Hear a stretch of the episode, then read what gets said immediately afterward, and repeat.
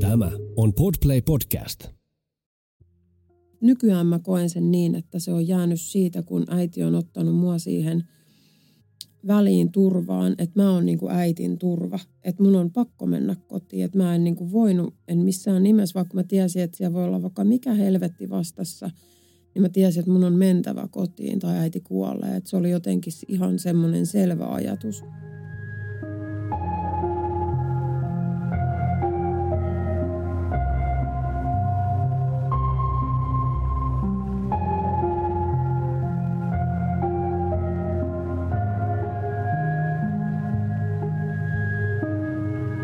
Kuuntelet Siitä on vaikea puhua podcastia. Jokaisessa jaksossa tulet kuulemaan anonyyminä esiintyvän ihmisen vastauksen kysymykseen, mikä on vaikeinta, mitä olet koskaan kokenut. Nämä tarinat kerrotaan ilman sensuuria tai filttereitä. Yksityiskohdat voivat pysäyttää ja pyydänkin siksi huomioimaan sisältövaroitukset, jotka löydät jakson kuvauksesta –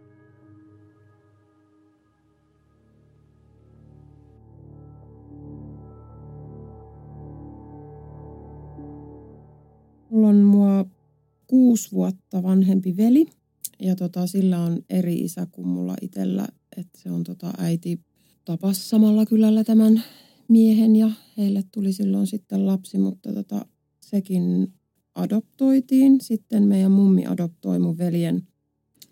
Se oli mun muistaakseni alle vuoden. Ja ihan siitä syystä, että se mun veljen isä oli tosi alkoholisoitunut ja se ei koskaan halunnut sitä lasta, niin siinä kävi niin, että se erään kauniin kerran riisti sen meidän äidin sylistä ja koitti niin kuin heittämällä seinään sitten tappaa sitä ja se onneksi sitten pelastui ja kaikkia niin kuin kamaluuksia, mitä siellä oli. Mä en ihan tarkkaan kaikkea tiedä, kun en ole syntynyt, mutta sitten meidän mummi tosiaan niin adoptoi sitten mun veliä ja mun veli muutti sitten niin kuin sinne meidän mummille ja sitten, tota, sitten synnyin minä, 82. Ja meidän äiti oli tota, isän kanssa ollut ö, joku sen vuoden. Ja tota noin, niin meidän isä ajoi rekkaa, että se oli aina tosi paljon kotoa pois. Ja, ja tota, me asuttiin silloin siellä meidän mummin lähellä, mutta tota, meidän äiti ja isä sitten eros kanssa.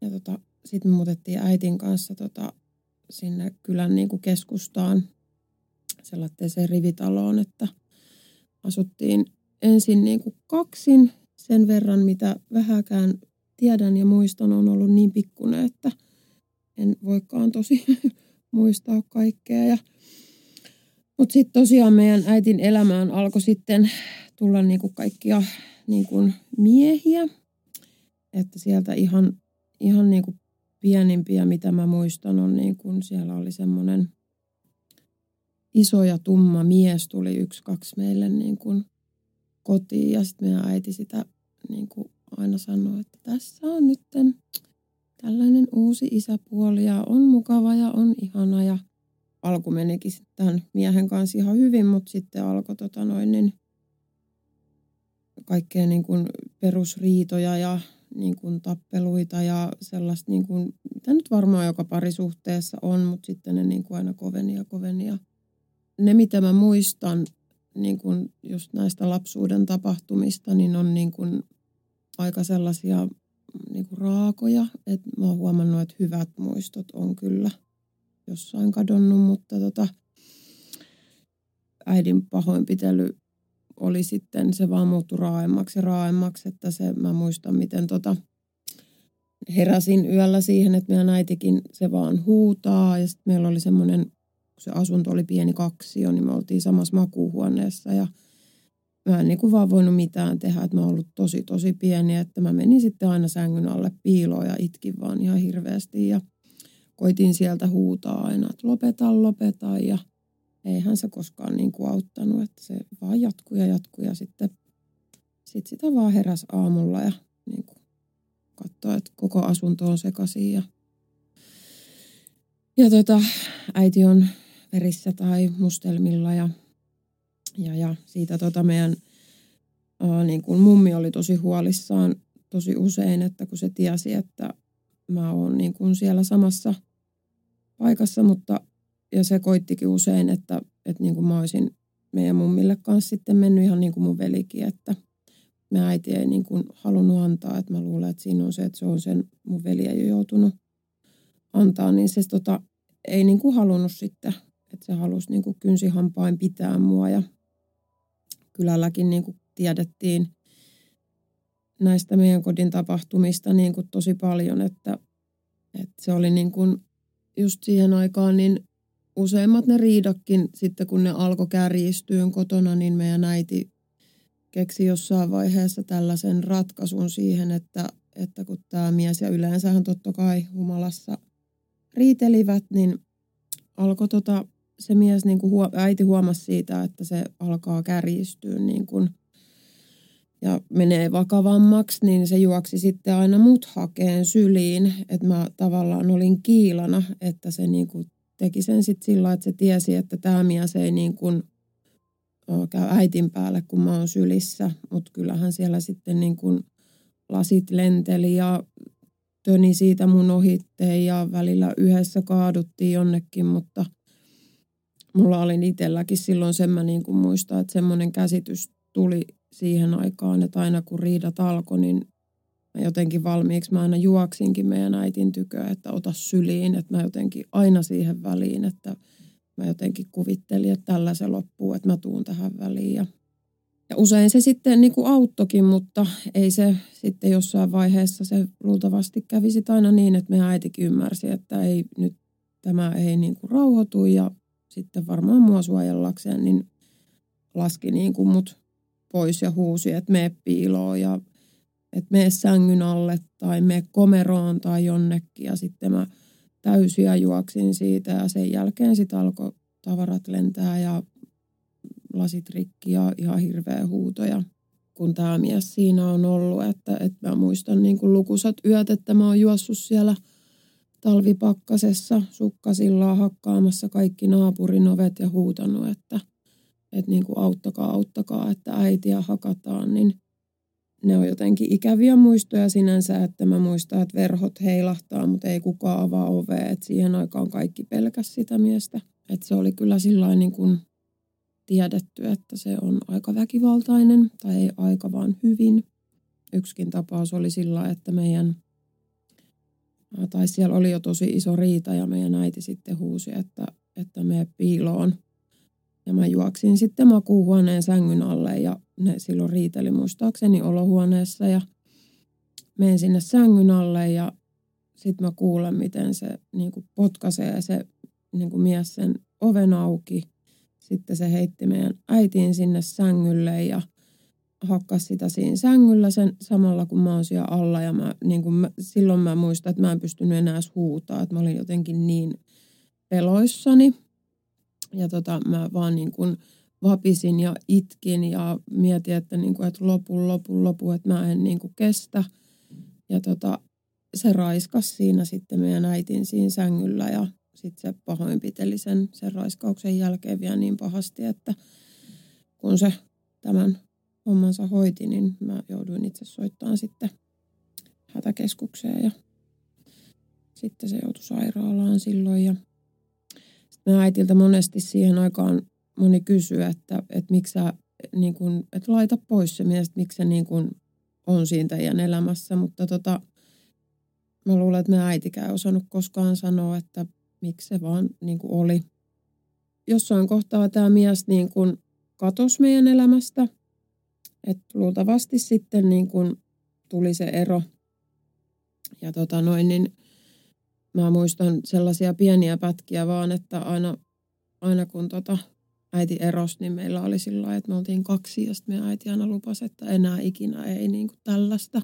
Että nyt ollaan niin kuin kaksin ja eletään ja elämä on hyvää ja ihanaa. Ja ne oli jotenkin sellaisia hetkiä aina, että mä olin jotenkin niin onnellinen ja jotenkin, että huh, että nyt se kaikki on ohi. Ja...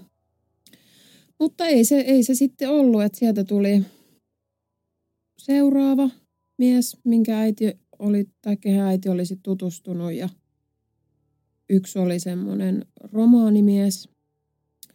Ja tota noin, niin sen kanssa se alkoi ihan yhtä ruusuisesti kuin kaikkien muidenkin kanssa, että se oli ensin tosi ihanaa ja ihan niin, sekin sitten tota, äityi siihen, että riitoja alkoi tulla, että se elämä oli kuitenkin semmoista, että niin kuin mitä äitiäkin muistelen, että se, niin kuin se kävi aina kyllä töissä. että mä en muista, että se olisi ollut työtön ikinä, mutta vapailla oli aina alkoholia.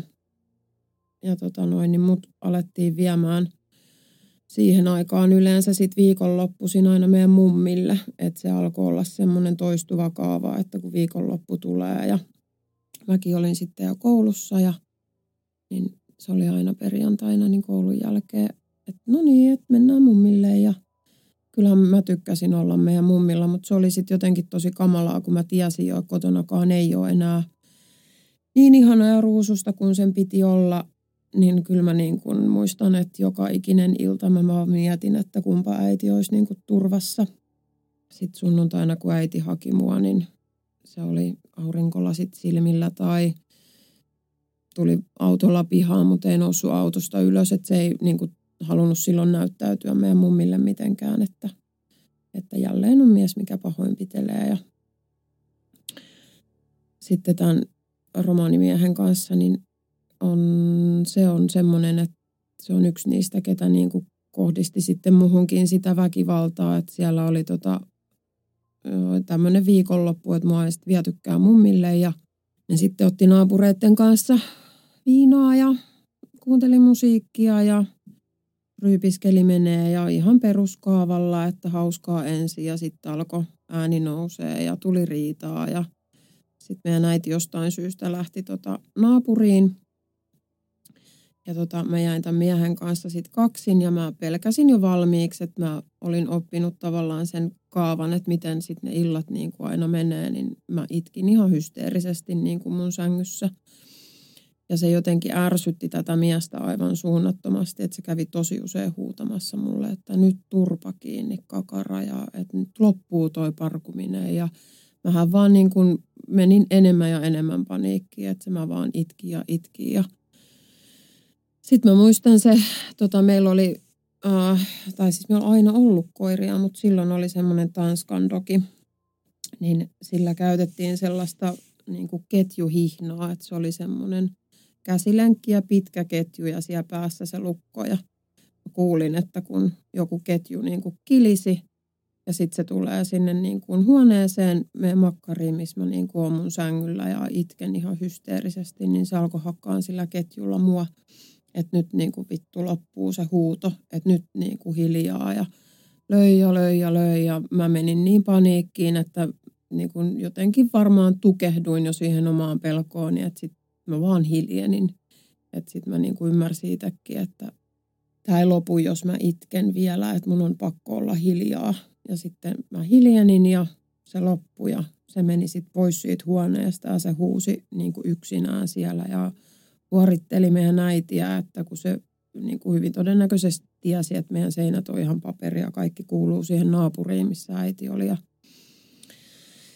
sitten tota, kun se hiljeni siellä, niin mä niin kuin nousin ylös sängystä ja pääsin karkaan sieltä sitten sinne naapuriin ja hakkasin siellä sitä ovea. Ja meidän tota, naapuri tuli avaa ja äiti tuli ovelle ja sanoi, että Herran Jumala, että mitä, mitä sulle on tapahtunut. Ja mä itken ihan hulluna ja koitan selittää ja sitten mä sain niin kuin sanottua, että tämä mies hakkas mua sillä koiran ketjulla, että kun mä en, niin kuin, että mä en osaa olla itkemättä.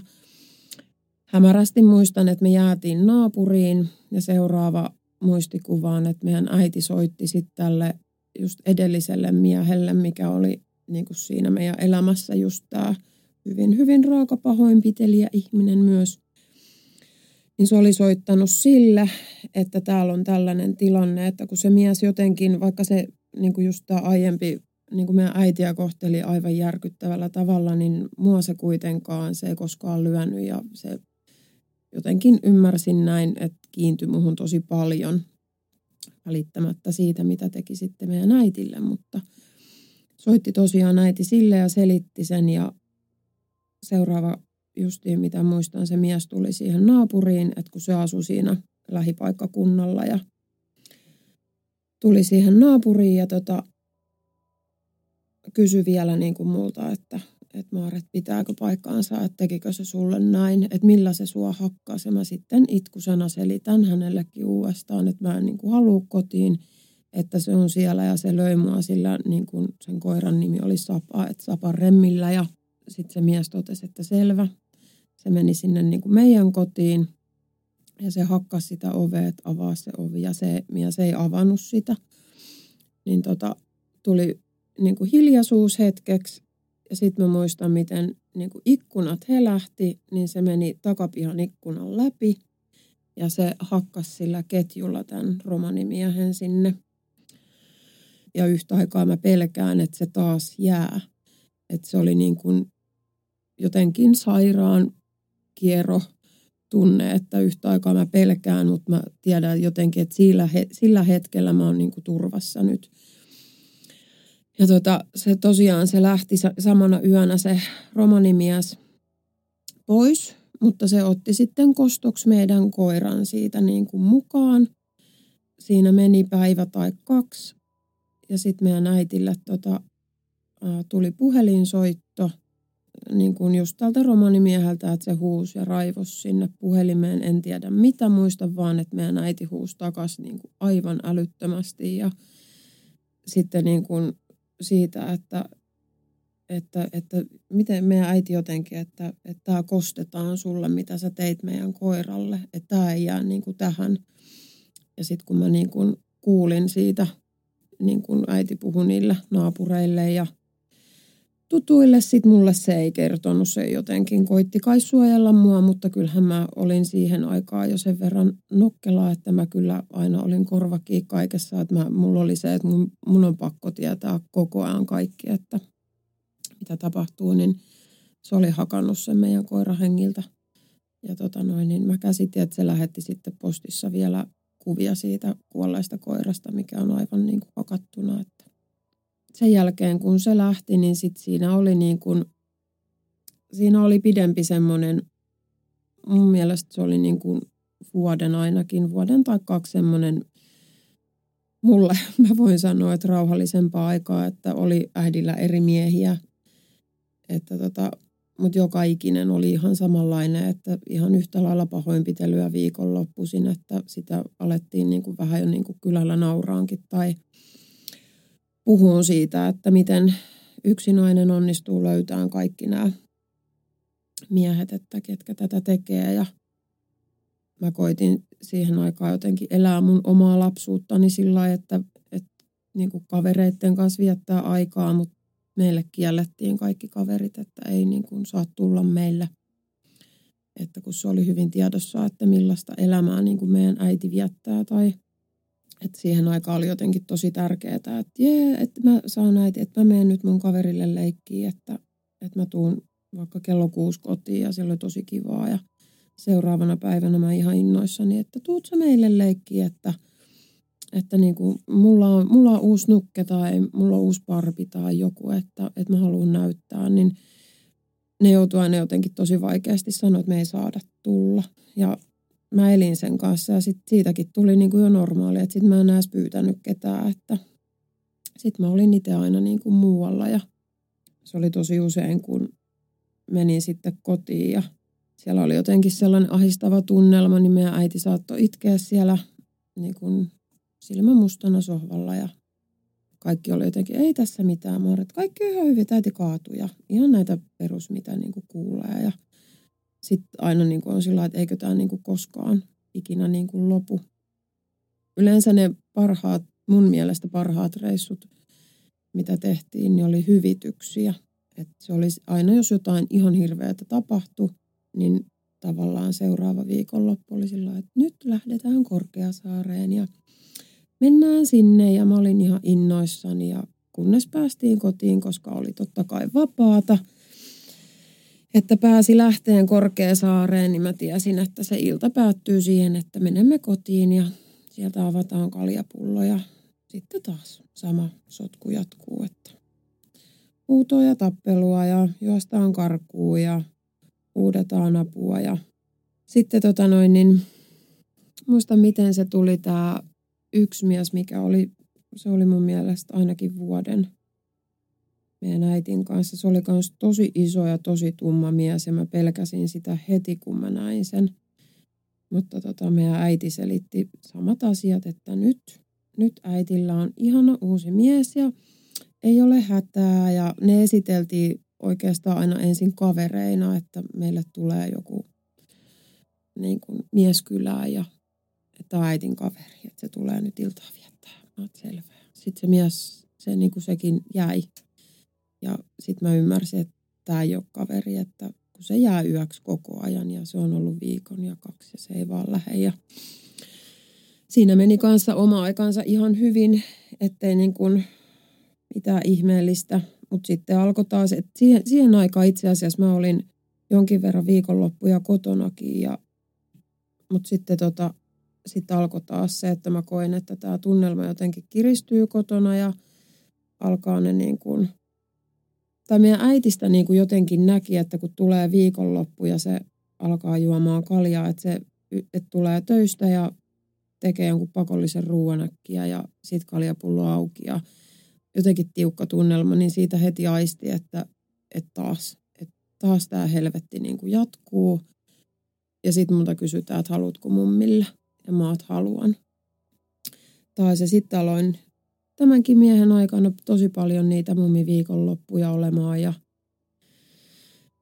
ja, ja silmät mustana haetaan ja meidän mummi koitti kaikkensa, että, että Maaret ei lähde, mutta mä, ja mä kyllä niin kuin meninkin, että mä muistan monet kerrat, meidän mummi sanoi mullekin, että, että sä et saa mennä niin kuin kotiin, että sä jäät tänne.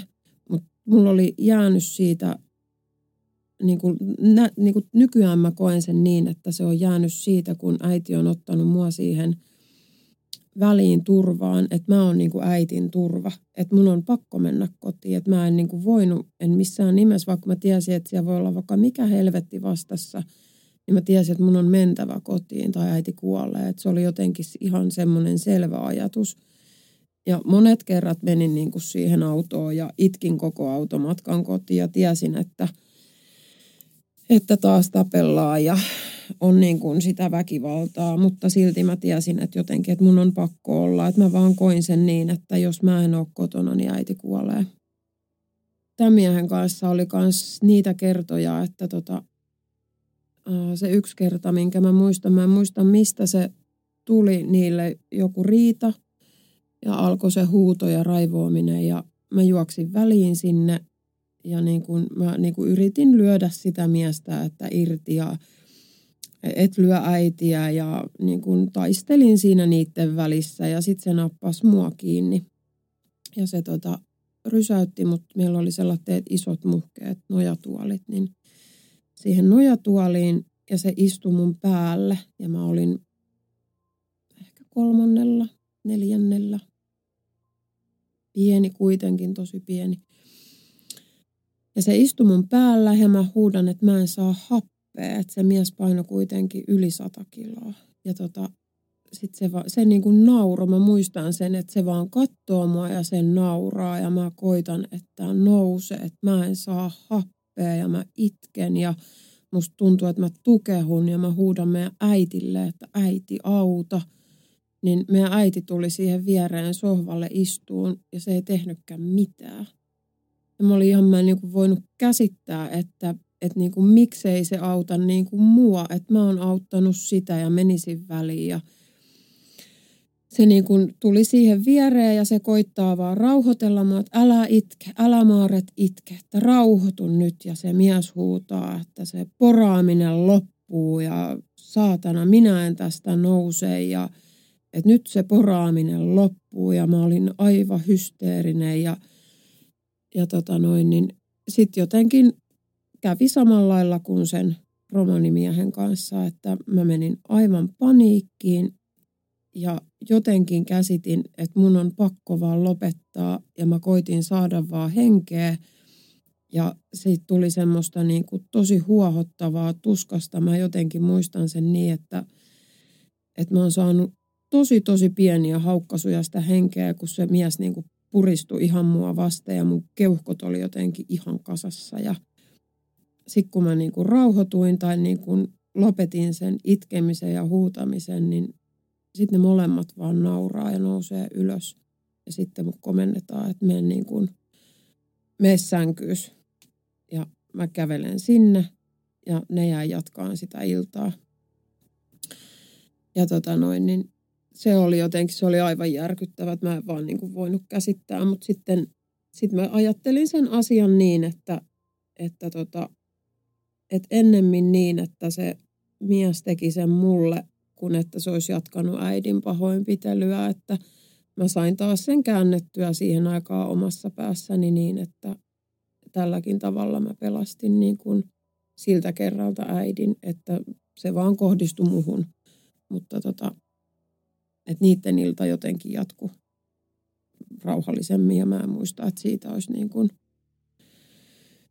mitään sen enempää tappelua ollut, että tämä mies hukku tavallaan ihan yhtä hämärästi, kun musta tuntuu, että ne kaikki muukin miehet, että niin kuin mä koin ne silloin, että mulle ei niin kuin kerrottu ikinä mistään erosta tai mistään, kun mä tulin mummilta kotiin ja yksi, kaksi huomasin, että ei niin kuin olekaan se mies siellä ja ettei se ole iltaan mennessä tullutkaan. Ja sitten mä kysyn, että, että missä se on, niin äiti vastaavaa, että joo, että se, se lähti, että sen piti niin kuin mennä, että, mutta se ei tule enää ikinä takaisin, että nyt niin kuin, tämä oli tässä. Ja se olikin tämän miehen jälkeen meidän äiti, se on jotenkin niistä hyvistä muistoista, mitä niin kuin lapsuudesta on, niin meidän äiti tota, teki sellaisen kuivakakun – että mä jotenkin, mä muistan, mä rakastin niitä ihan yli kaiken, että kun se teki niin kuin kuivakakkua ja se laittoi se uuniin ja sitten oli jotenkin, se oli mun mielestä talvea tai jotenkin syksyä, että oli tosi hämärää niin kuin jo ajoissa silloin illalla ja sitten se niin kuin sanoi, että nyt mä että nyt me ollaan kaksi ja enää ei tule ainuttakaan miestä, että nyt on niin kuin alkaa meidän elämä ja nyt riittää. Ja mä olin niin onnellinen, mä ajattelin, että nytkö vihdoin, että tämä on niin, kuin niin kauan kuin mä muistan, oot saanut niin kuin pelätä ja olla kauhuissasi ja yksin itkeä kotona, että tiedät, että toiset tulee paarista ja sitten se tappelu alkaa. Ja että nyt niin kuin vihdoinko, että tuli semmoinen huh, ihanaa. Sitten taas meni joku aika, viikko ehkä kaksi ja se oli joku sunnuntai, että mä olin meidän mummilta mennyt äitille – ja tota noin, niin se leipoi taas sitä kuivakakkua. Ja mä olin niin, että jes, tämä on ihan parasta, että, niinku, että tämä on niinku hyvä juttu.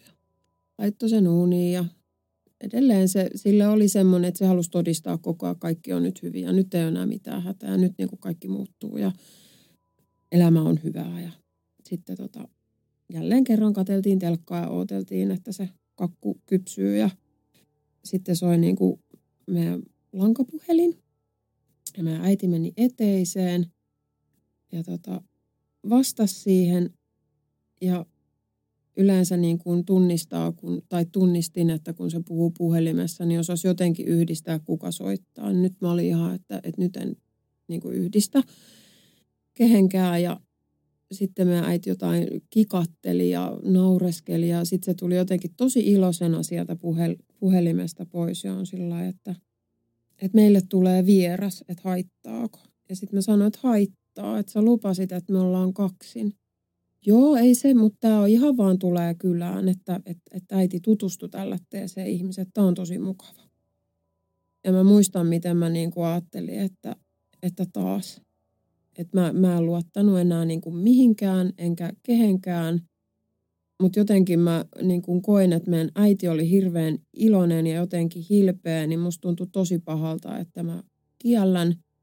Niin mä olin tosi pettynyt, mutta sitten mä vaan totesin, että saa se tulla, kunhan se lähtee yöksi kotiin. Ja sitten meidän äiti lupasi, että lähtee. Ja tämä uusi mies sieltä jälleen tuli ja mä muistan, että sillä oli valtava parta. Se oli ensimmäinen, mitä siitä miehestä muistan, että se oli niin kuin – se ei ollut mitenkään isokokonen, mutta sillä oli todella valtava parta.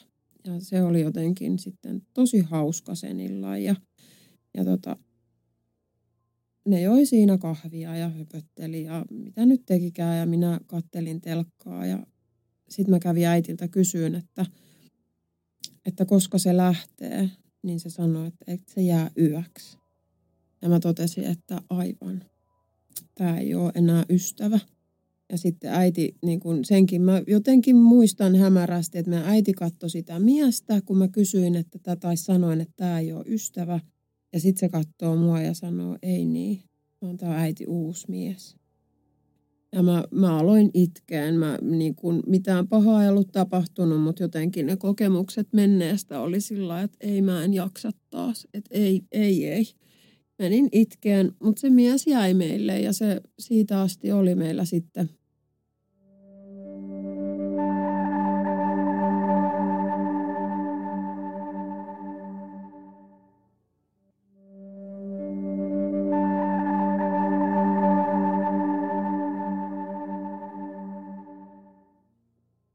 aikamääreet on vähän hukassa, mutta olin jo niin kuin viidennellä luokalla siihen aikaan ja, ja meillä oli mennyt monta kuukautta, olisiko jopa puoli vuotta, että, että ei tapahtunutkaan mitään. Että se olikin ihan ok ja sama oli sitten, että sitten taas niin kuin väheni mummiviikonloput, että mä olinkin tosi paljon kotona ja tehtiin kaikkea yhdessä ja niin kuin pikkuhiljaa mä aloin niin kuin uskoon, että – että voisiko niin kuin vihdosta viimein äitillä olla mies, mikä ei lyö ja mikä ei niin kuin lyö minua tai meidän koiria tai mitään muutakaan. Ja sitten meidän äiti alkoi tota, jossain vaiheessa niin puhumaan, että muutettaisiin Hämeenlinnaan, kun tämä mies itse asuu Hämeenlinnassa. Että mä tiesin, että tämä mies asuu ihan niin kuin Hämeenlinnan keskustassa pienessä niin kuin kerrostaloyksiössä – niin sitten muistan, kun mä kysyin, että eihän me niinku mahuta sinne, että, miss, että kun mä haluaisin sitten oma huoneen.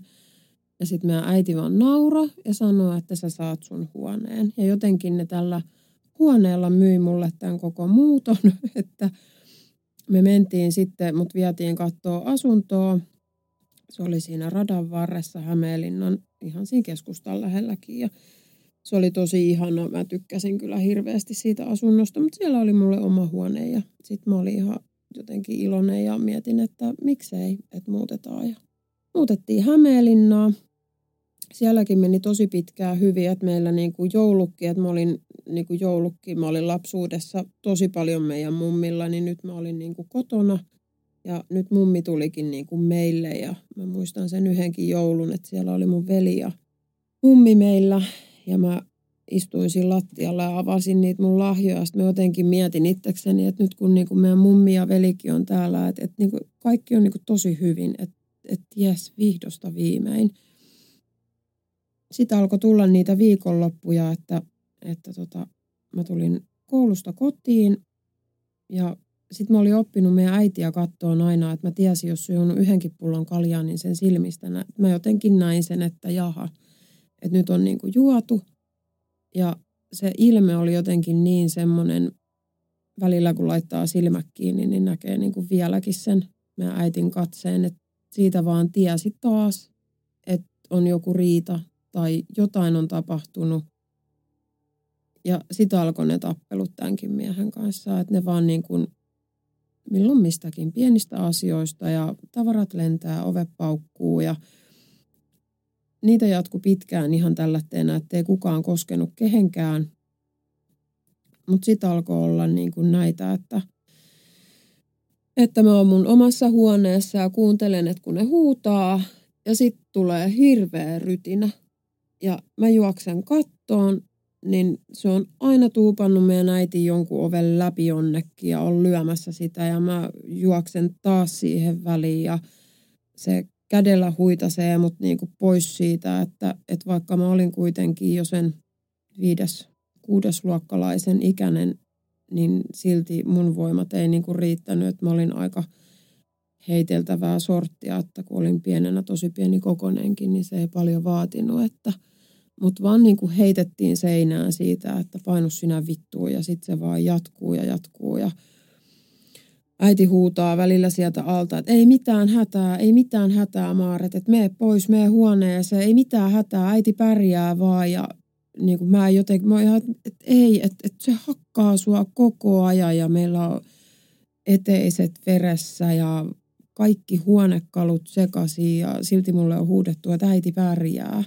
Niin se oli jotenkin aivan järkyttävää ja Hämeenlinnassa mulla ei ollutkaan enää ketään, ketä hakee apua. Niin se oli jotenkin ihan hirveetä, että tota, mun oli lukittauduttava vaan mun huoneeseen. Et kun mä en enää voinut tavallaan tehdä mitään, mun väliinmeno ei enää auttanut, niin monet niin kun illat ja yöt ja joskus päiväkin, niin mä istun mun lattialla ja pidän niin kuin käsiä korvilla ja mä, niin kuin, mä huusin itse itsekseni siellä, että mä en kuule sitä meteliä, että mä jotenkin niin kuin menin johonkin ihan omaan suojaani, että, että jotenkin, että siitä taas selvii. Ja sitten kun äänet hiljenee ja mä avaan ove, niin hyvin usein se on niin, että meidän äiti pesee veriä seinästä ja mies istuu sohvalla ja molemmat hymyilee, että eihän tässä mitään, että tämä oli tällainen riita, että näitä on ihmisillä, että tämä oli vaan tällainen riita. Ja mä niin, kuin niin usein sanoin äitille, jos yhtään oltiin kaksin, että mä haluan pois, että mä en halua jäädä, että, että mä en halua tätä enää, että sitten kun alkoi niin kuin itsellä olla jo ymmärrystä asioista ja niin kuin varsinkin, että miten väärin se on äitiä kohtaa ja mua kohtaa kaikkia kohtaa, että niin monta kertaa mä sanoin, että mä haluan pois. Ja sitten se oli mulle se mies, niin se niin kuin, siihen aikaan mä en ymmärtänyt sitä ollenkaan, että tota, mistä se johtuu, mutta se oli siis tosi paljon mun kanssa. Ja me, niin muistaakseni me käytiin sen kanssa aina tota koiri, tai että se mies oli ja minä olin ja koirat ja lenkkeiltiin ja se vei hirveästi mua kaikkiin paikkoihinkin välillä ja se oli niin kuin, mä en tiedä koittiko se hyvitellä jotenkin, mutta mä aina koin sen vaan, että, että se haluaa olla mulle nyt mukava, että koska se on tehnyt äitille jotain tosi kamalaa. Ja tota noin, niin sitten oli sellaisia kertoja, että tota, se saattoi yksi, kaksi avata niin kuin mun huoneen oven illalla. Että mä oon ollut just nukkuu menossa ja se avaa oven, silloin kamera, se ottaa kuvan, nauraa ja ovi kiinni. Ja mä en niin kuin yhtään ymmärtänyt. Mä että niin kuin ajattelin silloin, että tämä on tämmöinen yllätys ja otetaan valokuva. Ja mä oon siellä alusvaatteellani ja pidin sitä niin kuin ihan totaalisena vitsinä vaan ja menin nukkuun. Ja näitä kertoja oli tosi useita, että että jossain kohtaa me tota, muutettiin omakotitaloon, missä oli sitten sauna. Niin hyvin usein, kun mä olin niin kuin saunaa menossa tai saunasta tulossa, että mä halusin silloin käydä niin kuin yksin jo, niin tota, se teki näitä samoja, että se saattoi ihan yksi, kaksi avata oven ja räpsästä kuvan ja jotain yllätystä tai jotain hymyile ja mä olin aina niin kuin, että, että lopeta, että tämä on niin kuin tosi typerää, että ei tämä ole niin kuin hauskaa. Ja, mutta mä en niin kuin ymmärtänyt, mistä tämä johtuu, kunnes tota, mä kuulin meidän äitin puhelun. Niillä oli ollut jälleen kerran ihan kunnon tappelu. Ja se oli tota noin, niin meidän äitiä hakannut ja meidän äiti oli ihan tota, silmät mustana ja huulet auki ja se soitti sitten kaverilleen, kun tämä tilanne oli rauhoittunut ja se mies oli taas poistunut hetkeksi meidän kotoon, niin se soitti ja mä kuulin sen puhelun sitten, että, että tota, meidän äiti sanoi sinne, että hän pelkää niin kuin kuollakseen, että se mies on puhunut, että tulee päivä, kun hän raiskaa sun tyttären. Että, tota, että jos sä et tee niin kuin hän sanoo, niin hän kohdistaa sen niin kuin maarettiin. Ja mä olin aivan kauhuissani, koska sitten mä jotenkin mä aloin yhdistää, että, että voiko ne valokuvat ja kaikki niin kuin teet ihmeellisyydet, että, että niin kuin, onko se just jotain tällaista, kun meidän äiti sitten, niin kuin se joskus sitä, se puhui jollekin, että, että tämä mies oli näyttänyt niitä valokuvia musta, missä mä oon niin kuin vähissä vaatteissa.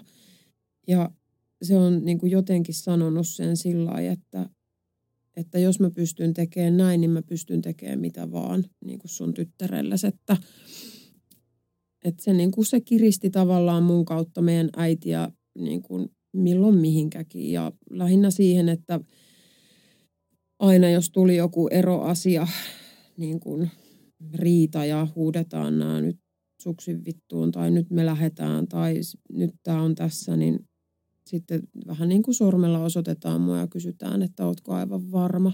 Sitten meidän äiti jäi. Että se oli niin kuin luultavasti yksi niistä kiristyskeinoista sitten hänellä, että millä se niin kuin sai sitten pidettyä sen. Ja tota noin, niin tämän miehen kanssa oli, meillä oli semmoinen niin kuin äitin kanssa sellainen niin kuin koodi tai sellainen koodilause, että, että niin kauan kuin mä muistan ihan vauvasta asti, meidän äiti on sanonut mulle joka ilta, kun mennään nukkuu, että, että hyvää yötä, olet maailman paras ja kaikkein rakas. Ja tota, vastasin aina samalla lailla ja sitten tota, oli tämmöinen kerta, että mä olin kavereitten kanssa kaupungilla, että mä olin silloin sitten jo yläasteella. Aa, oli perjantai-ilta ja pyörittiin siinä Hämeenlinnan ää, turilla. Ja tota noin, niin tulee mun veljen kavereita autolla siihen viereen ja huutaa, että Maaret autoon nyt lähetään ja mä oon ihan, että mä en lähes mihinkään. Että mä en ymmärtänyt ollenkaan, että miksi mun pitää mihinkään lähteä, että mun on tosi hauskaa nyt tässä että et menkää ihan keskenänne. Niin sitten sieltä nousi se yksi tota noin, niin veljen kavereista ja tuli sanoa mulle, että äitis pyys sanoo sulle, että sä oot maailman paras ja kaikkein rakas. Niin sitten mä tiesin, että nyt mun on niin kuin mentävä. Että meidän äiti tosi usein soitti sitten niin kuin apua mun veljeltä tai mun serkulta, että jos oli sellainen tilanne, että oli tullut tappelu sillä aikaa, että mä en ole kotona, niin se koitti saada jotain kautta tiedon, että älä tuu niin kuin missään nimessä kotiin. Ja se oli hyvin usein sit, mitä niin kuin käytettiin, kun mäkin olin hyvin, hyvin kapinallinen nuori jo siihen aikaan, että mä en kyllä tullut autoon, vaikka olisi isä tullut ja sanonut, että nyt mennään, niin mä otan, mä tuu mihinkään, jos mä haluan, mutta sitten kun kuulin nämä sanat, niin tiesin, että enää ei ole vaihtoehtoja, että nyt se on niin kuin lähettävä ja sitten mut vietiin taas mummille hyvin usein yökset kotiin, mua ei niin kuin viety, sitten olin aina niin kauan siellä – jopa keskellä viikkoa kouluista pois, että jos oli tappelu tullut, niin mä tiesin, että kotiin mä en voi mennä, että meidän äiti pelkäsi tosi paljon, että mitä mulle käy. Sitten kun riidat taas rauhoittui, niin sitten mut niin kuin vietiin kotiin ja sama juttu hymyilen vastaanotetaan ja kaikki on hyvin. Että se oli vaan riitaa, että nyt taas, nyt taas jatkuu tämä ihana elämä ja, ja tota, tämän miehen kanssa oli niitä kertoja sitten, se oli tota mun syntymäpäivä. Mä en muista paljon mä täytin, mutta mulla oli ollut kaveri yötä ja, ja tota noin, niin me herätään siihen, että siellä on ihan helvetillinen tappelu. Ja niin kuin kuulen, että tuolit ja pöydät kaatuu ja meidän äiti huutaa, että älä lyö, älä lyö, älä lyö. Ja mä en niin kuin hämeenlinnalaisille kavereille mä ikinä kertonut, mitä niin kuin meillä kotona tapahtui. Että mä olin jotenkin sen verran kuitenkin jo vanha ja mä tiesin, että se on väärin ja mä en halunnut, että ketään kielletään tulemasta meille, niin mä en koskaan kertonut kellekään, että mä olin hyvin hiljaa niistä asioista, että sillä kerralla niin se kaveri, mikä meillä oli just yötä ollut, niin se pelästyi aivan suunnattomasti, että mikä, mitä siellä niin kuin tapahtuu. Ja mä koitin ensin, että ei, ei mitään, että, että, tota, että niillä on vaan tällainen juttu, että ei, ei ole mitään hätää. Ja tota, sitten mä sanoin, että mä käyn äkkiä kattoon. Että oota tässä, että kaikki on varmaan ihan hyvin ja menen kattoon.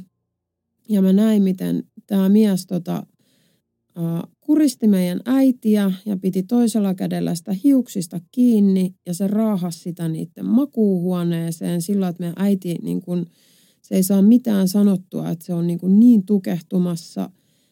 Ja mä juoksin sinne perään ja mä potkasin sitä miestä selkään niin lujaa, kun mä silloin niillä voimillani pystyin. Ja tota, se irrotti meidän äitistä, että se tippui siihen makuuhuoneen lattialle, se kääntyi mua kohti ja totesi, että nyt sä kuolet. Että nyt lähtee henki. Ja mä käännyin ja mä juoksin mun huoneeseen, laitoin oven lukkoon että mulla oli sellainen huone, mikä oli tehty sellaisesta vanhasta varastosta, että siinä oli sellainen lukko. Niin käänsin sen lukkoon ja sanoin mun kaverille, että ikkuna auki ja juokse. Että mulla oli sellainen pieni kapea räppänä ikkuna, minkä sai auki.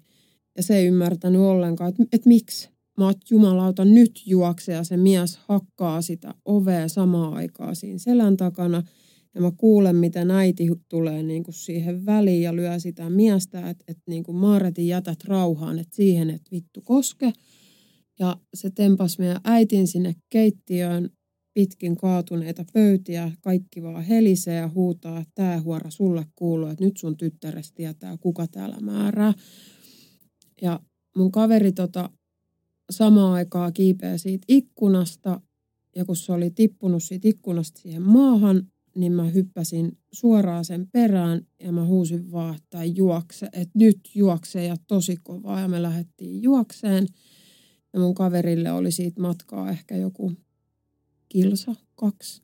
Ja me juostiin sukkasillaan aivan täyttä sinne niiden kotiin.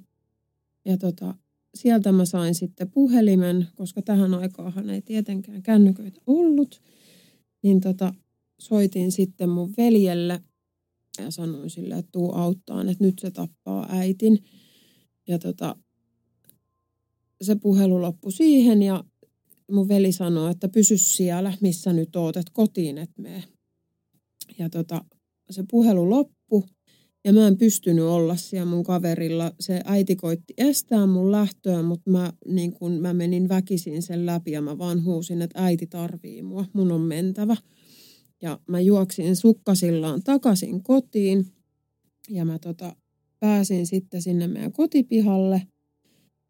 Niin mä näen, kun meidän äiti juoksi ikkunan ohi ja tämä sen aikainen isäpuoleni juoksi perässä, niin silloin haulikko kädessä.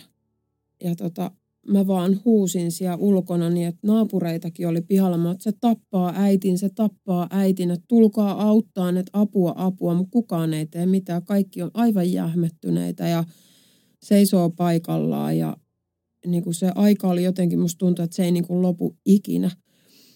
Ja tota, sitten samalla niin kuin veli tuli ja mä huusin sille, että mene sisään, että sillä on pyssy ja se tappaa äitin. Että se juoksi sen perässä, että mene sisään ja Mun veli meni sisään, sillä oli kaveri siinä mukana.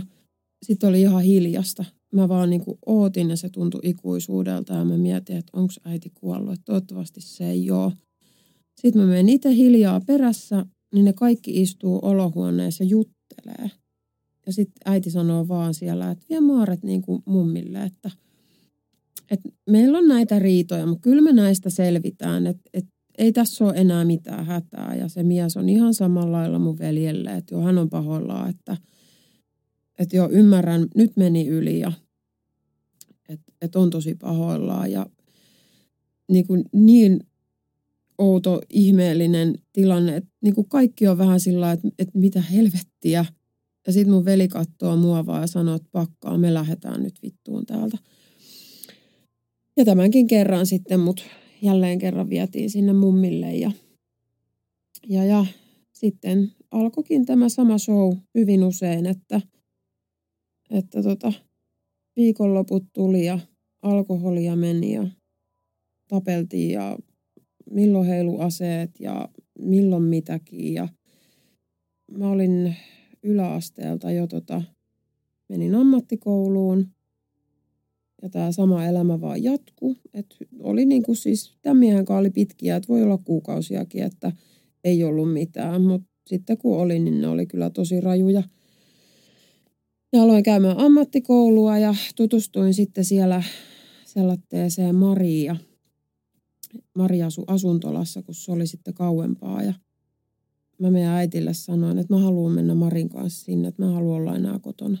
Ja mä olin tosi usein sanonut äitille, että mä en Mä en vaan pysty olla täällä, että mä ahistaa aivan helvetisti ja mä pelkään, että mä haluan pois. Ja äiti tiesi sen ja se antoi mun ollakin, että luvattahan mä siellä asuntolassa olin, että en mä mua olisi saanut siellä majoittaakaan, mutta olin sitten tosiaan kuitenkin siellä ja siinä taas aikaa meni ja välillä kävin kotona ja äiti oli silmät mustana ja mä sanoin sille aina, että lähde äiti pois, että älä jää, että lähde pois ja se aina vaan hymyili, että että näitä, Maaret, näitä riitoja tulee ja menee. Että ei tässä ole mitään. Että nämä nyt on tällaisia. Milloin oli taas, että koira astui eteen ja kaadui ja löin pääni tähän rappuun. Että ei, ei ole ollut mitään ja eihän mä ikinä niitä uskonut. Ja sitten alkoi tulla sellaisia, että kun mä aloin olla aika paljon kotoa pois, niin mun isäpuoli alkoi soittelee mulle sitten, varsinkin viikonloppuisin, kun jälleen siellä viinaa vedettiin, niin saattoi olla,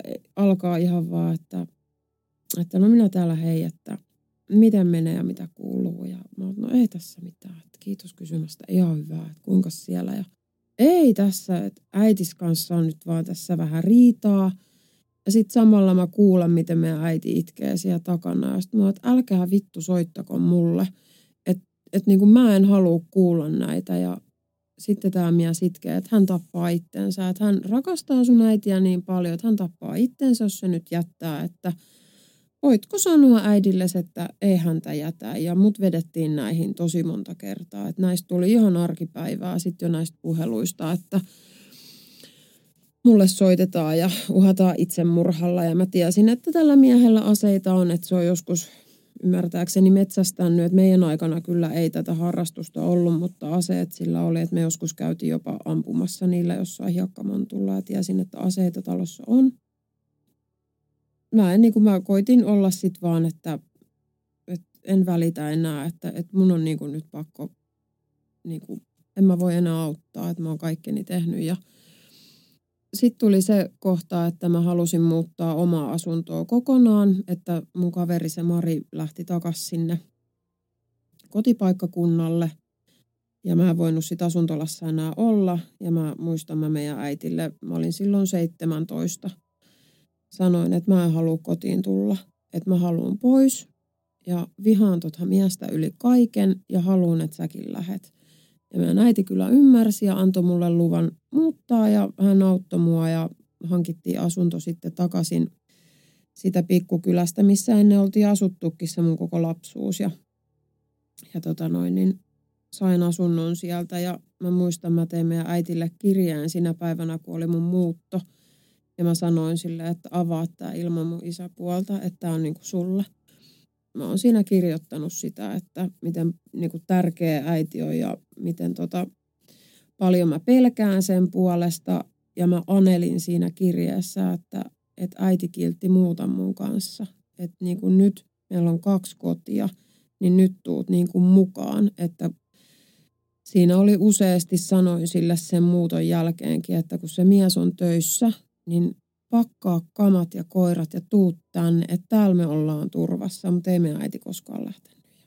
Itsemurhapuhelut jatkuu ja sitten kotona käydessä mustelmia näkyy äitissä ja tiesin, että se elämä jatkuu ihan yhtä karmeena, että omalta osaltani siinä mielessä helpotuin, että mä en enää näe kaikkea ja oli hirveitä ne puheluiden jälkeen, kun mä tiesin, mitä siellä on, mutta minkä mä sille voi, jos toinen ei lähde, niin ei lähde. Ja ja, ja sitten tota, tuli semmoinen aika, että meidän äiti tota noin, niin kertoi mulle, että ne on ostanut meidän mummin kotipaikan.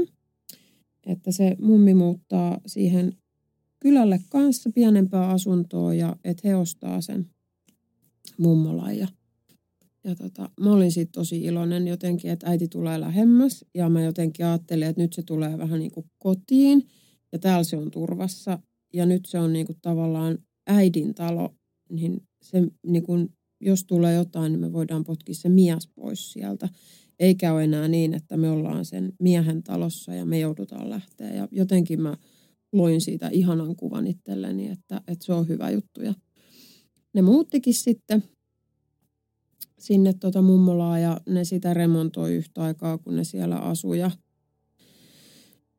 ja, ja jotenkin koin, että ehkä se siitä sitten tasottuu ja no minkäs teet edelleen, kun ne joi ne tappeli ja sain niitä puheluita, että tapan itseni ja tapan sut ja tapan sun äitis ja tapan kaikki. Ja mä jotenkin, mä olin niin turtunut jo niihin, että mä vastailin vaan, että joo joo, näin on, onko muuta. Mä en halua puhua ja luuria aina korvaa, että se, en mä muutakaan kokenut voimani tehdä enää. Ja, ja tota, sitten oli semmoinen, no ne eli siellä kuukausia. Mä en muista, oliko ne edes vuottakaan siinä sitten, mutta sitten tota tuli, se oli viikonloppu ja oli perjantai ja meidän äiti oli lähtenyt työkaverinsa kanssa sitten juhlimaan. Meidän äiti soitteli sen illan aikana mulle sitten tosi paljon ja aina hiprakassa, kun se oli tai humalassa, niin se aina se selitti, miten tärkeä ja rakas mä sille oon. Ja tiedäthän, että Maaret, minä rakastan sinua yli kaikkea. Olet maailman paras ja kaikkein rakas. Ja se oli semmoista, kyllä, kyllä äiti, joo, onko muuta, oot vähän humalassa ja, ja sitten se jotenkin niin kuin jäi vähän outo olo siitä, mutta ajattelin, että no, hänellä nyt on hauskaa, että tosi kiva, että sillä on kivaa. Ja tota, sitten tuli seuraava aamu, niin meidän äiti soitti jotenkin tosi aikaisin ja mä olin mun kaverin kanssa silloin lähtenyt ajeleen, että mun kaveri tuli hakemaan, mutta että mullakin oli ajokortti jo siihen aikaan ja että mä olin sen 18 täyttänyt ja tota, mutta kaverin kyydillä tosiaan oltiin sitten ajelemassa. Meidän äiti soittaa ihan tuhannen päissään, että, että äiti täällä. Mä oot, joo, voitko tota noin, niin tulla hakemaan meitä siihen kylän paikalliseen kuppilaan. Ja mä oot, en voi, että on kaverin autolla, että ei, ei, en, ei päästä tulee. No eikö se voi hakea? Mutta ei voi hakea, että että minkähän vittu taksilla. Että mä olin taas jotenkin tosi tympääntynyt, että se juominen vaan jatkuu. Että mä ajattelin, että se olisi niin kuin ollut se äitin yksi ilta, mutta se jatkuu lauantai ja aamuna jo. Et en tiedä, oliko sitten vedetty koko yö, kun se oli palannut kotiin reissultaan. Ja tota, niin sitten ne oli soittanut mun veljellekin, mutta mun velikin oli silloin jossain muualla, että sekään ei ollut voinut viedä niitä. Ja sitten mun isäpuoli vielä niin kuin soitti, että – että tota, voitko sä nyt millään tulla tänne? Mä oot, en voi. Että kun mä oon nyt kaverin kanssa ja mä en voi sitä käskyttää, mihin tämä auto menee, että en pääse tulemaan. Ja se on, no selvä, mutta olisi tärkeää, että, että tulen nyt ainakin käymään niin kuin tänään. No, katsotaan, kun mä pääsen kotiin, niin voin tulla. Ja mä olin niin tympääntynyt koko päivää ja mentiin mun kaverin kanssa sitten – vielä paikalliselle huoltoasemalle niin kuin kahville ja istuttiin siinä sitten vaikka kuinka kauan ja sitten kuunneltiin, sitten meni hirveästi paloautoja ohitte ja siinä joku sanokin, että, että tota, siinä kylän sahalla on tulipalo. Ja mä muistan, että mua jotenkin ahisti aivan uskomattoman paljon vaan niin kuin mä sanoin mun kaverille, että mä en tiedä mikä mua niin kuin vaivaa, että mua ahistaa. Että niin kuin vie mut kotio, että että tota, mun täytyy saada nyt niinku puhelinkin laturi, että mulla oli akku loppunut silloin. Ja sä no juu, mennään. Ja se vei mun kotia, laitoin puhelimen sitten laturiin ja sitten laitoin puhelimen päälle, niin tota, saman tien puhelin soi ja se on mun täti.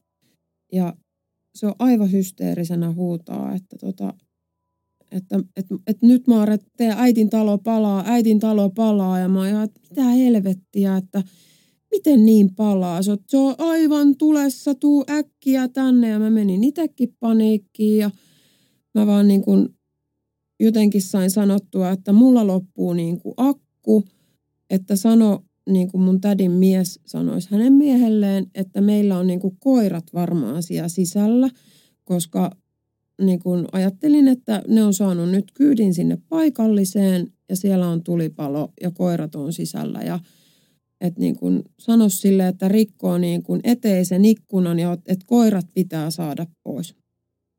Ja hyppäsin omaan autoon, jätin puhelimenkin sinne kotiin ja tota, laitoin hätävilku päälle ja mä muistan, mä elässäni ajanut niin lujaa, mitä niin kuin ajoin – ja mä ohitin aivan kaikkia. Mä jotenkin niin kuin, kaikki antoi jopa tietä mulle, kun mä pyyhälsin mun punaisella autolla sinne. Ja tota, muistan, että mitä lähemmäs mä sitä meidän äitin kotipaikkaa pääsin, niin tuli vaan paksumpaa paksumpaa savua. Mä ajattelin koko matkaa, että mitä helvettiä, että miten mä kerron niin kuin meidän äitille. Ja mä ajattelin, että nyt se hullu on niin kuin polttanut sen talon, että nyt siellä on niin kova riita – että se oli sitä aikaa, kun se uhkas usein, että jos sen saa äitiäs, niin hän polttaa ja tuhoaa kaikkia, pilaa kaikkia maat, ei vittu. Ja tota, pääsin sitten jo niin kuin aika paljon lähemmäs, niin siinä oli tosi paljon paloautoja tiellä ja ne liekit näkyi jo sen niin kuin naapuritalon yli. Ja mä ajattelin, että ei voi olla totta. Ja tota, jätin auton itsekin keskelle tietä, en, en muista sammotin, kun mä vaan muistan, että mä ampasin ovesta ulos ja mä lähdin juokseen sitä taloa kohti ja palomiehet pysäytti, mutta et ei, saa, niin, et, niin kuin ei saa tulla. Ja mä huusin, että tämä on niin kuin mun kotitalo, että mä saan tulla. Ja nyt sä et saa mennä sinne, että pois pois. Ja huudan vaan, että tämä on niin kuin mun koti. Ja sitten joku niistä palomiehistä näytti tälle vai huusiko se ja sitten näytti, että päästä läpi vaan tänne päin, että, että tuttu tyttö ja on hänen kotiinsa, että saa tulla lähemmäs. Ja multa kyseltiin, että tiedätkö mitä on tapahtunut ja mä oon aivan raivona. Mä oon, että no en tiedä, mutta epäilen, että se hullu on polttanut tämän talon, että niillä oli taas varmaan riitaa. Ja että mistä mä tiedän, mitä se mielisairas niin kuin keksii. Ja katoin, että siinä ei ollut tota, meillä oli silloin semmoinen, yksi niistä autoista oli semmoinen valkoinen pakettiauto, että se ei ollut pihalla. Mä vaan muistan, mä huokasin mä, että huh, että ne on varmaan kännipäissään sillä autolla lähtenyt sitten tota, paikalliseen, mutta sitten mä vaan mietin, että miten mä kerron tämän äitille, että, tota, että sen niin kuin kaikki, kaikki on mennyt. Ja tota, mun täti sitten juoksi sieltä perään ja itkee ihan hysteerisenä, että, että hänen mies ei päässyt enää sinne sisään, että, että se oli jo niin liekeissä se talo, että kun oli ikkuna rikottu, niin sieltä oli liekit lyönyt ihan naamaan.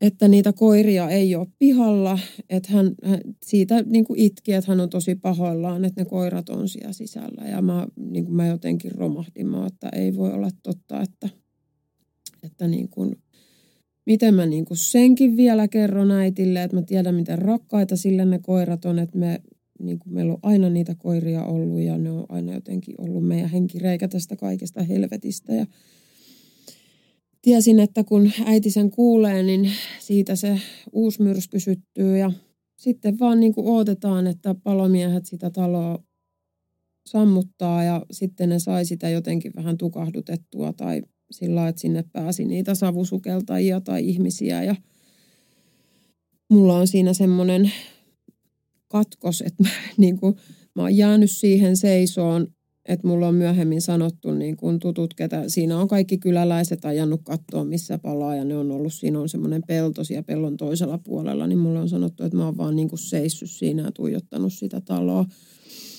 Ja tota, sitten sieltä tulee palomies ja huutaa, että kaksi koiraa löytynyt.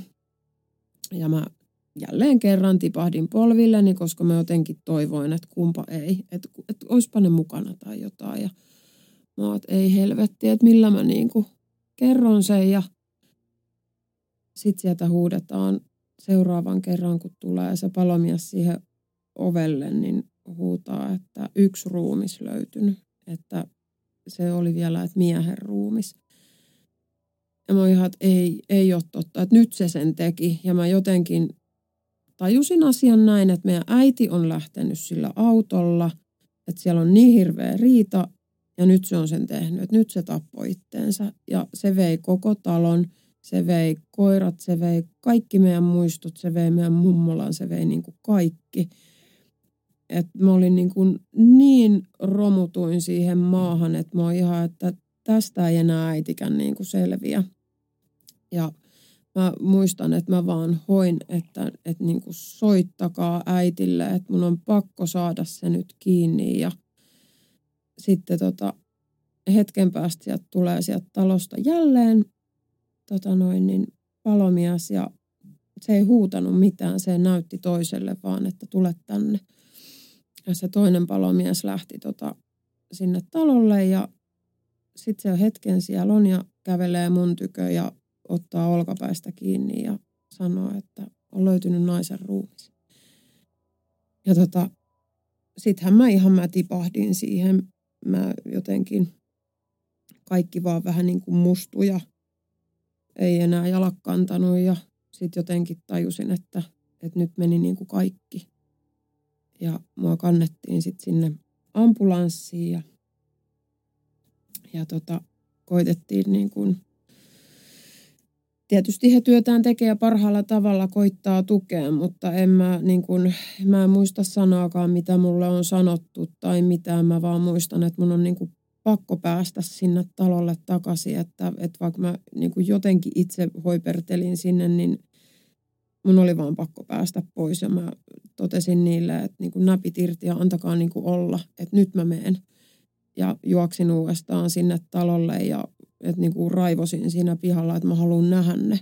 Että se ei, niin kuin, ei todellakaan, se ei ole niin kuin meidän äiti tai niin kuin isäpuoli, että mä haluan nähdä ne, että ei pidä paikkaansa. Ja sitten tota, mun veli tuli siihen, että se viidosta viimein joku oli saanut sen kiinni, että se oli, mä en muista oliko se ollut niin kaukana, että sillä oli kestänyt.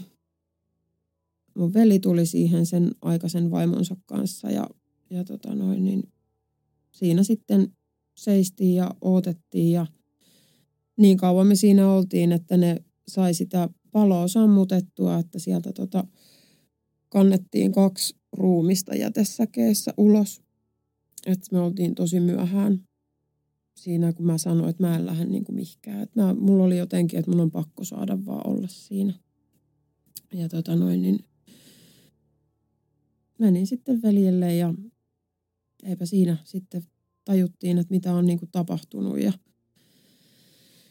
mietittiin niitä asioita ja aikaa siinä sitten kului ja sitten tota, jossain vaiheessa niin naapureilta käytiin sitten kyselemässä, että tietääkö ne niin kuin mitä on tapahtunut sinä iltana tai sen päivän aikana. Ja, ja tota, siinä oli yksi naapuri, mikä sitten tiesi kertoa, että se oli kuullut silloin aamupäivällä niin jotain riitaa ja tappelua ja niin kuin nainen huutaa asia jotain ja että hän oli lähtenyt katsoa, että mikä niin kuin on. Ja, ja se oli niin kuin meidän mummo, mummolla oli semmoinen, että siinä on vanha rakennus ja sitten sitä on laajennettu niin uusi osa. Niin se oli nähnyt, että meidän äiti oli juossut sitä vanhan rakennuksen niin kuin vintin raput ylös, että siinä oli semmoinen pieni ikkuna niihin rappuihin. Että siitä oli juostu ylös ja joku mennyt perässä ja sitten kuulu laukaus. Ja se oli niin kuin kiihdyttänyt tämä naapuri vauhtia, että Herran Jumala, mitä siellä on. Niin mun isäpuoli oli tullut takaisin siitä ovesta ase kädessä ja sitten sillä oli huudettu, että onko kaikki hyvin, että niin kuin, mitä tapahtuu. Niin mun isäpuoli oli vastannut, että, että koira kävi niin kuin mun äidin päälle, että se piti lopettaa, että ei mitään, nyt on kaikki hyvin, että joutui vaan juokseen karkuun vintille, että, että se niin, kuin niin raivostui. Ja naapuri on ollut, vaan, että ai jaa, että on, onpa niin kuin tosi kurja, että hirveä homma. Ja tota, lähtenyt menee. Ja sen jälkeen oli sitten kuulunut niin kuin uudestaan yksi laukaus. Ja mä käsitin, että naapuri oli silloin sit ajatellut, että no ehkä se nyt, niin kuin, että jos ei se osunut eka, niin nyt se niin kuin saa lopetettua sen koiran kunnolla ja that's it. Ja sitten oli siinä mennyt hetki ja tota, ne oli alkanut haistelemaan, että haiseepa savu. Ja tota, sitten kun ne oli kattonut meidän talolle päin, niin se oli ollut aivan liekeissä, että ei niin kuin kuulemma enää mitään tehtävissä, että siellä oli jotenkin räjähdysmäisesti kuulemma vaan niin kuin yksi, kaksi, kaikki vaan palo. Ja tota, ne oli soittanut sitten ensiavut ja samalla sitten just samaan aikaa tämä tati soitti mulle ja, ja tota, sitten se selviskin poliisien niistä pöytäkirjoista, mitä ne niinku tutki siitä, että tota, eteisessä oli kaksi koiraa kuolleena ja sitten siitä mentiin raput ylöspäin sellaiseen niin kuin pieneen alkoviin tai sellaiseen takkahuoneena, kun ne sitä piti, niin siinä oli tämä mun isäpuolen ruumis sitenpäin, että se on ampunut itsensä seisten makuuhuoneen ovella. Ja makuuhuoneen sängystä on löytynyt meidän äiti aseteltuna siihen sänkyyn. Eli se poliisien tutkiman mukaan, niin meidän äiti on kannettu sitten yläkerrasta, että se on silloin jo ampunut sen meidän äidin sinne ylös ja kantanut sen makuuhuoneeseen ja asetellut sängylle, levittänyt pensaa koko taloon, kun sieltä löytyi näitä kanistereita ja pensajäämiä ja, ja sytyttänyt sen siitä makuuhuoneesta, että kun sit siinä meille sanottiinkin jo silloin silloin tämä tapahtuna päivänä, kun mä olisin halunnut äitin nähdä, niin meille jo sanottiin, että et halua. Ja sitten kun mä en niin kuin meinannut edelleenkään kapinallisena nuorena uskoa, että haluan, niin mulle sanottiin kyllä hyvin julmasti, että sun äidistä ei ole mitään nähtävää, että se on pelkkää hiiltä, että sä et halua nähdä. Niin se oli siitä huoneesta sitten se palo alkanut, niin se oli tosiaan palannut sitten ihan kokonaan. Kun äiti kuoli, niin se oli mun veljelle tosi kova paikka. Ja se tota noin, niin mm, mä silloin, kun se on taas, päästään samaan asiaan, että kun mä näen, että miten mulle rakas ihminen romuttuu ja menee ihan rikki, niin mun on oltava vahvempi. Mun on niin jotenkin pakko olla aina vahva. Se, se on jäänyt siitä. Mä oon rakentanut ehkä siitä jopa itselleni sellaisen keinon selviytyä, että mulla kuoli mun nuorempi poika muutama viikko ennen kuin se syntyi.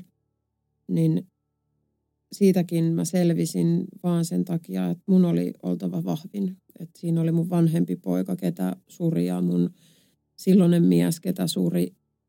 Niin tota, kun mä näen, että muut jotenkin menee rikki, niin mä kasaan itsestäni väkisin sen vahvan. Mua on monesti verrattu meidän äitiin, että mä olen niin päättäväinen ja jääräpäinen ja tämmöinen, että kai se on se elämä, mikä meistä sellaiset teki, mutta tota, mä en ehkä niin kuin äitiäni tunne sillä se on vähän sillä ikävää, että mun muistikuvat äidistä on niin kuin kaikki sen väkivallan keskellä ja se, miten se on toiminut ja miten mä oon sen puolesta pelännyt ja tiennyt, että hän on pelännyt sitten mun puolesta toisinaan. Ja... Mutta sitten se on tosi vaikea sanoa, millainen äiti oli. Alussa mä ajattelin siitä miehestä, että sitä monesti puhuttiin mun veljenkin kanssa, että mitään muuta niin paljon en toivo, kuin että se olisi elossa.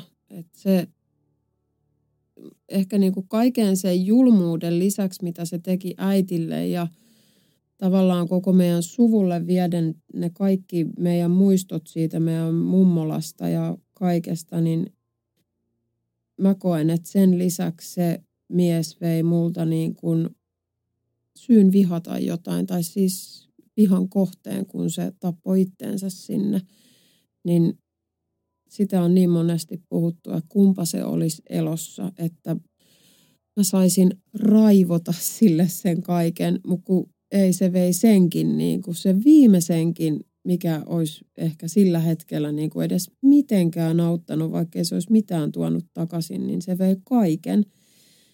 Niin joo, olin siis todella, todella vihanen ja vihasin yli kaiken ja äh, vuode kun kuluu, asioita miettii. Sitten mä kuitenkin oli yhteyksissä sen lasten kanssa, että sen miehen lapset otti kans tämän tosi kovasti.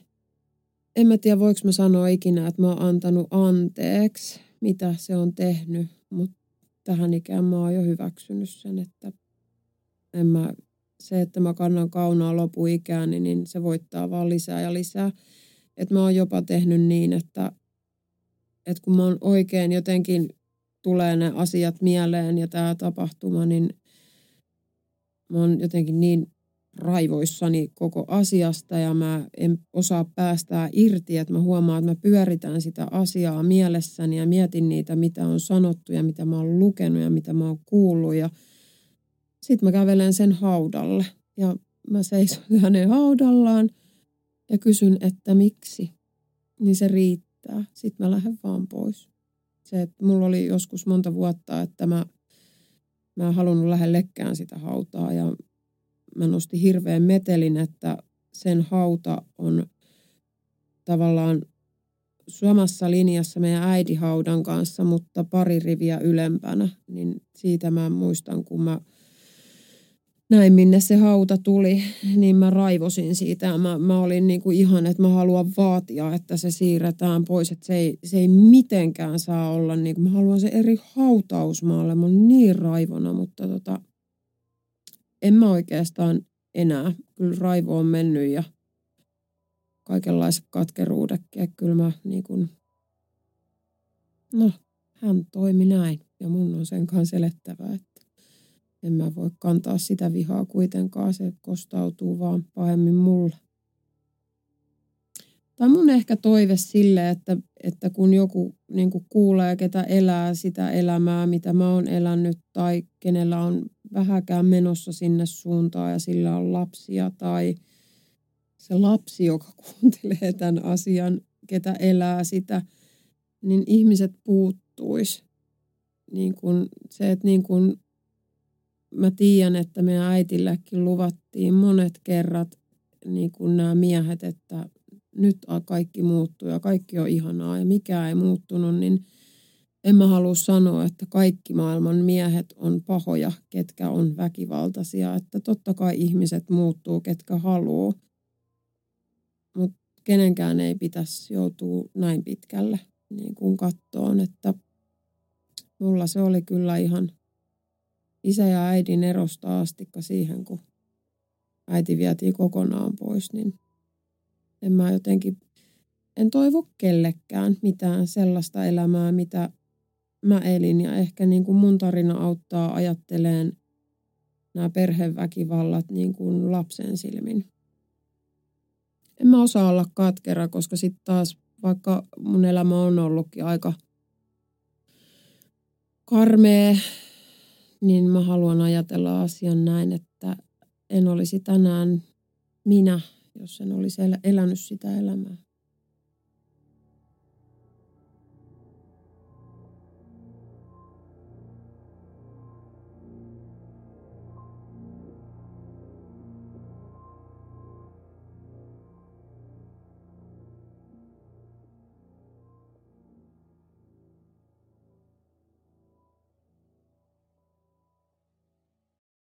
Tämä on Siitä on vaikea puhua podcastin viimeinen jakso vuonna 2022.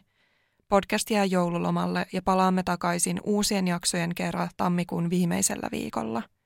Tämän jakson kertojan löydät Instagramista nimellä Maaret Porvari.